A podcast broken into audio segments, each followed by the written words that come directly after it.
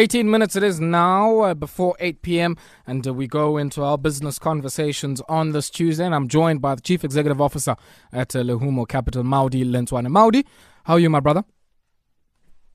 Very good, Ayabonga, on this very cold evening in Johannesburg, and I'm sure other parts of the country also. Indeed. Coming up with the cold front, but otherwise I'm good. Okay. And Maudi, let's maybe start off here with the EOH. We do know they were a rather embattled company, lost a contract with Microsoft after some impropriety was found in a contract with the Department of Defense. And now, I guess, Stephen Van Koller, I should say, not Rob Van Koller. Stephen Van Koller making the call there to sell their construction software business for over 400 million. Is this, I guess, a reflection of EOH falling on tough times, or a call based on the weak performance that they've seen in the construction sector? Yeah, so look, Ayabonga, I mean, you've already mentioned some of the challenges that EOH has faced over the past couple of years. And they did make an announcement some few months ago that as a result, they are going to be deleveraging their business, selling some of the assets that they consider not core to the business, and try and obviously clean up some of that balance sheet. And at that time, they said they want to leverage about 1 billion worth of their business.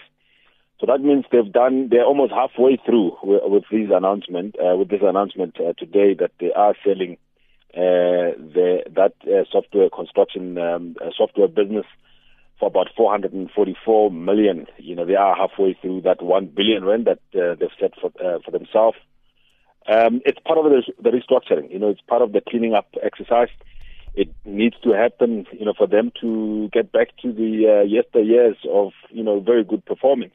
And let's maybe shift our attention now to something that came out of the National Credit Regulators case against Standard Bank here in the South Gauteng High Court last week. And that's a decision that now it's no longer legal for banks to grab money out of your account in settlement of some debts. And this, of course, unless you were specifically authorized that particular course of action. What is this going to mean for many credit-active South Africans who, for a long period of time, have complained about some of the debit orders that happened there, and, of course, some of the more legit ones, vis-a-vis even some of the ones where you've had the 99 Rand scandal, where some of those aren't triggered, and one would see them in their bank statement?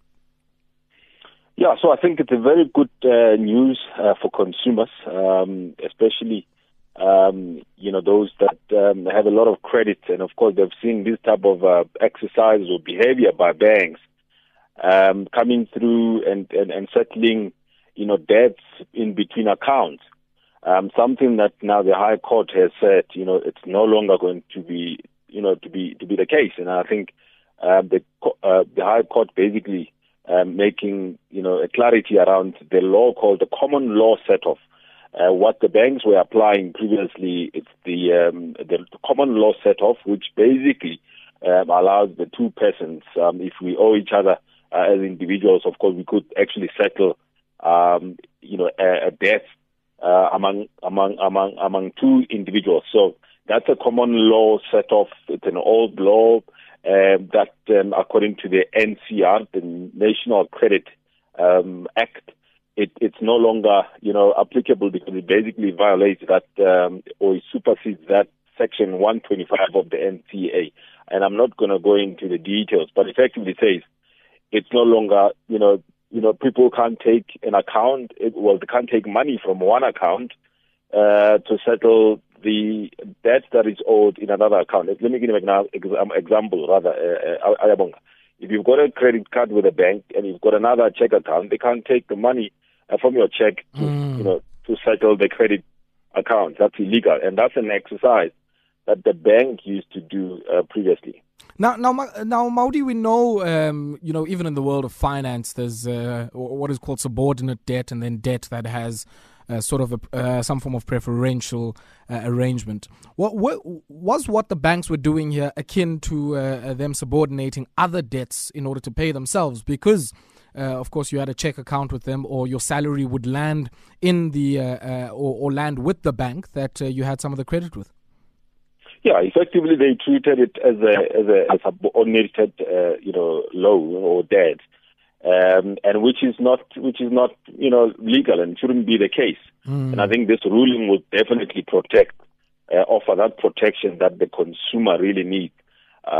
You can't have your money taken without authorization. You need to basically authorize for such an arrangement to happen. Because remember, once that is done, the bank then take advantage of the fact that you as a consumer, you really can't challenge them and take them to court. I mean, if you do, you're going to spend a lot of money in legal fees trying to take on a big giant, such as a bank. It's just an exercise that many consumers didn't feel that they could actually challenge, or they had the energy to do it. So that's why the banks got away with it. And I think this High Court ruling is one of the best. I think it offers that protection to the consumers. Yeah. Maudi, I want us to pause here for a second and invite some of our listeners to give us a ring on this particular one. If you have any questions with regard, to that particular judgment and what that is going to mean for you, do give us a ring on 089-110-3377. We'll take this brief break, Maudi, and when we come back, I want us to explain and try and understand firstly, what a real estate investment trust is, and in particular, the story that appealed to me of a real estate investment trust that owns the likes of Opox, Mkanduli, Nago Eliotdale, Nago Libote, being acquired by Safari Investments, which also is the landlord at Denland Shopping Centre all the way out in Mamelodi. So two players here, two landlord players in the low-income retail property space, deciding to, tie up and effectively consolidate that end of the market. And Maudi, when we come back, I want us to pick up on that particular story and also speak about the REIT landscape in general. Yeah?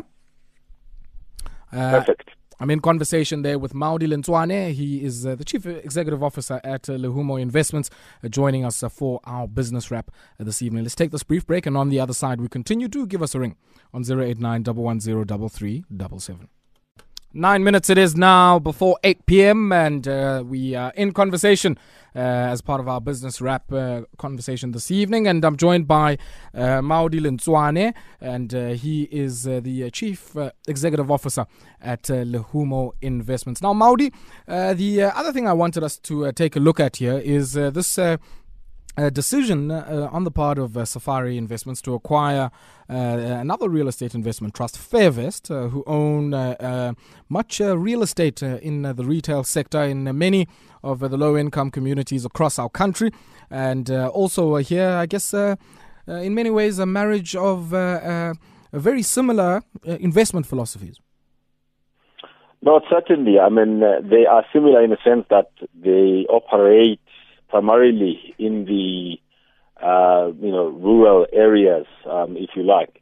Most of their their malls are situated in rural areas or in township areas. So they're pretty similar in that sense. And this is, I think, a very good move by them to try and really consolidate. I mean, we've seen the JSE, I think, has about almost close to 60. Of these real estate investment trusts that are listed on the exchange, most of which are very illiquid. I mean, the share prices hardly ever move. And, I think this consolidation would certainly offer some investors some opportunities, and I think it will certainly increase some liquidity on some of these, REITs that are listed and certainly not seeing a lot of action. Yeah. Maudi, let's maybe take a step back here and explain for some of us who might not be familiar what a REIT is or what a real estate investment trust is in relation, I guess, to the shopping centers that we interact with every single day. I made the example of Fairvest and some of the assets in their portfolio, including, of course, the Boxer Superstores all the way in Libote, which is where my mother is from. And I mean, I was quite interested in the interface between all of the malls and shopping centers we interact with every single day and how that links to real estate investment trust, which is what many of the pension funds who hold our benefits invest in as well. Yeah, so I mean, Ayabonga, and I've had this question before where people say, I mean, I'm seeing these malls and people always wonder, who owns these malls?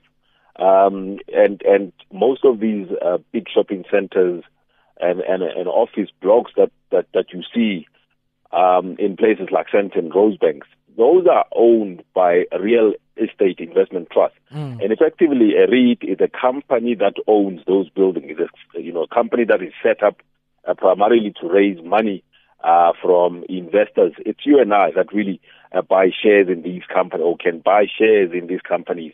They raise those monies and then they expand by investing in another development, a new development. You mentioned those boxes that they invest in.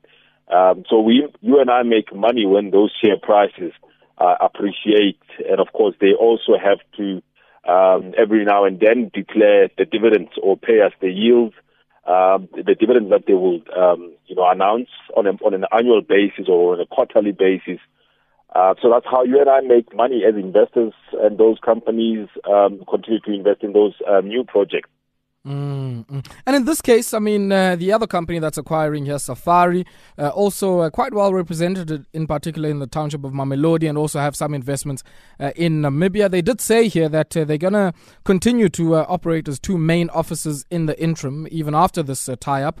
But you mentioned the liquidity issue. I'm also quite interested in what this is going to mean by way of the book of capital to go out and expand into the segment that they've already chosen.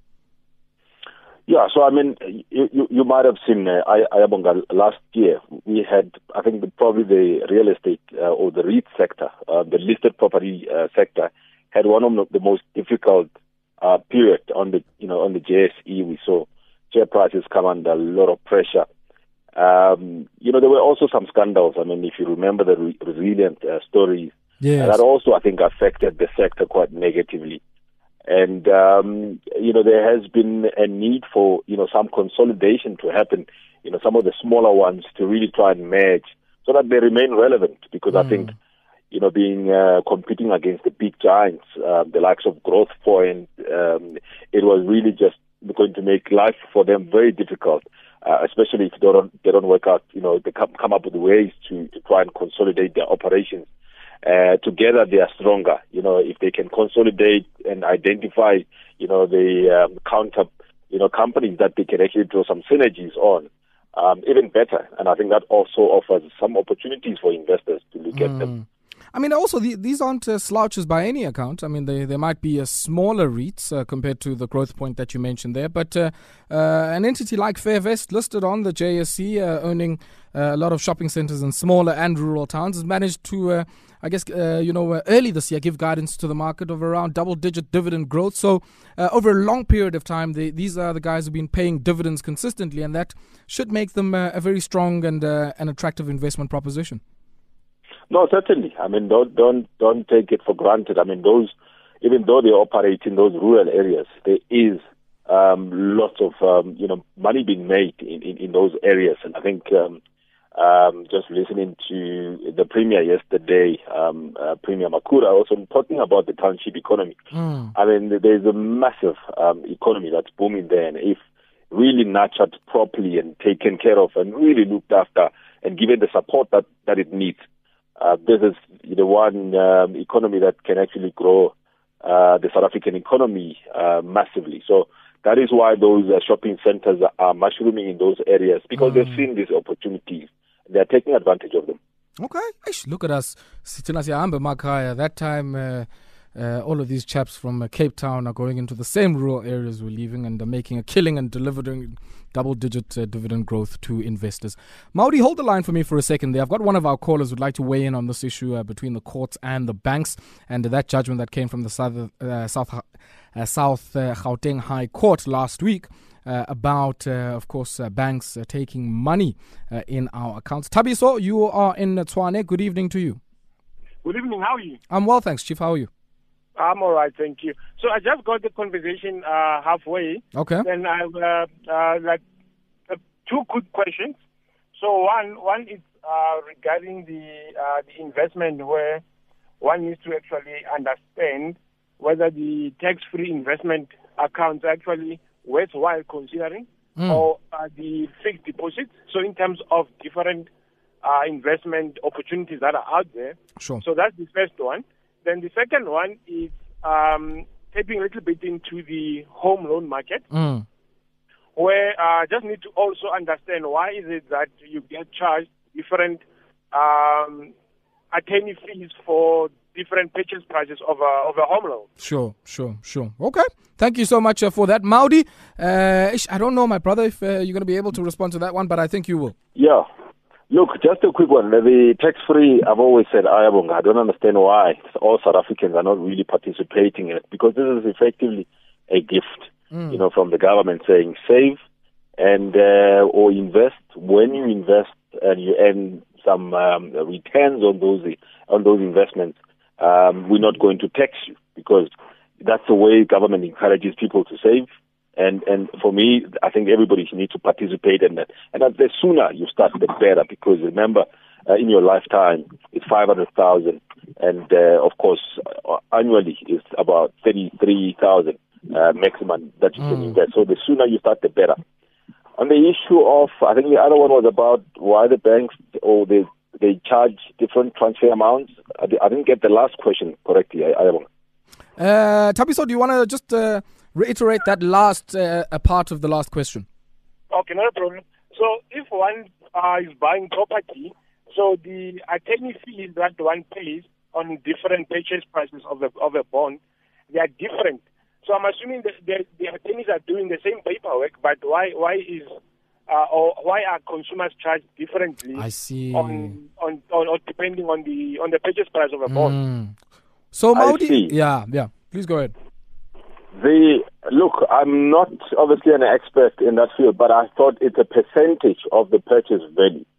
And therefore, when he says different amounts, he means different amounts. Obviously, it will be a different amount, because the percentage of a million would not be the same as a percentage of 500,000 rand. Okay, so it's based on a percentage. Yes. So in that sense, then it makes sense. Okay, Tabiso. Glad we could help you, my brother. Thank you so much for posing those questions there. Maudi, just as we wrap up here, and of course, I guess some of the questions that Tabiso is raising are intimately tied to this conversation we're having around real estate investment trusts. Because when you do invest that money, the fund managers who then sort of put and pool all of that money together do invest it in areas like these real estate investment trusts. And the last question, certainly on my end, for some of us, who might be considering going into that space or setting up a REIT much similar to the Fairvests and Safaris of this world in underserved segments of the market. What goes into setting up a REIT? Yeah, so look, it is regulated, and of course those requirements would be listed, obviously, as part of the listing process at the JSE. I might not have the nitty-gritty, but I'm sure that information is easily accessible from the likes of the JSE to say, if I want to set up a REIT, what do I need to do? And I'm sure that information could be available there, Ayabo. Okay.